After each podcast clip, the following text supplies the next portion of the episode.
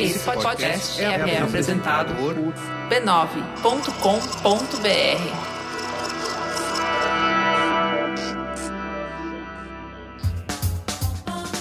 Começa agora o Histórias de Nenar para Garotas Rebeldes.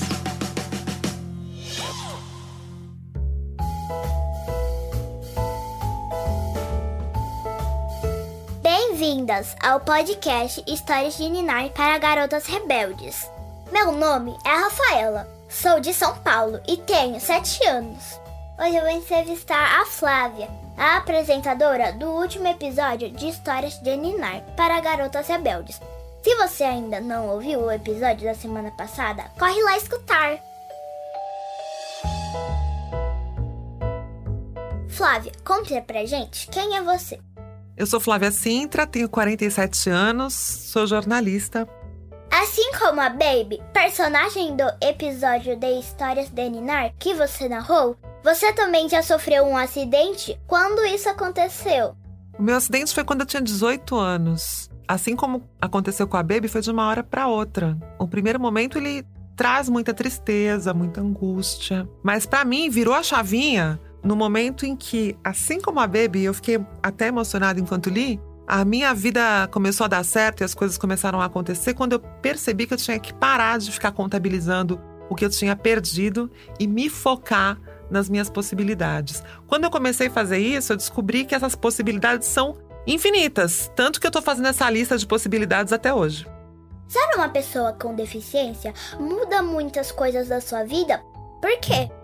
A deficiência é só mais uma das características possíveis à condição humana. Uma mulher pode ter deficiência e ter uma vida super saudável e, e engravidar e ter uma gravidez ótima, como aconteceu comigo, mas ela também pode ter problemas. É, o papel do médico é estudar cada mulher, se informar a respeito daquela pessoa. Receita pronta não funciona em nenhum lugar e muito menos na medicina.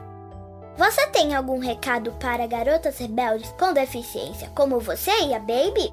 Eu acho que a limitação física é uma característica visível que pode chamar atenção e até causar uma certa insegurança num primeiro momento, mas é só uma das diferenças possíveis. E eu acho que a gente tem que buscar as coisas que nos unem, as características que a gente tem em comum, os interesses as, e as afinidades que fazem com que a gente se interesse em se relacionar com outras pessoas. E as diferenças vêm junto para enriquecer, para trazer aprendizagem. Como a própria Baby contou, né? Se todo mundo fosse igual, ia ser muito chato. E ia mesmo, né? Ia ser muito chato. Obrigada, Flávia.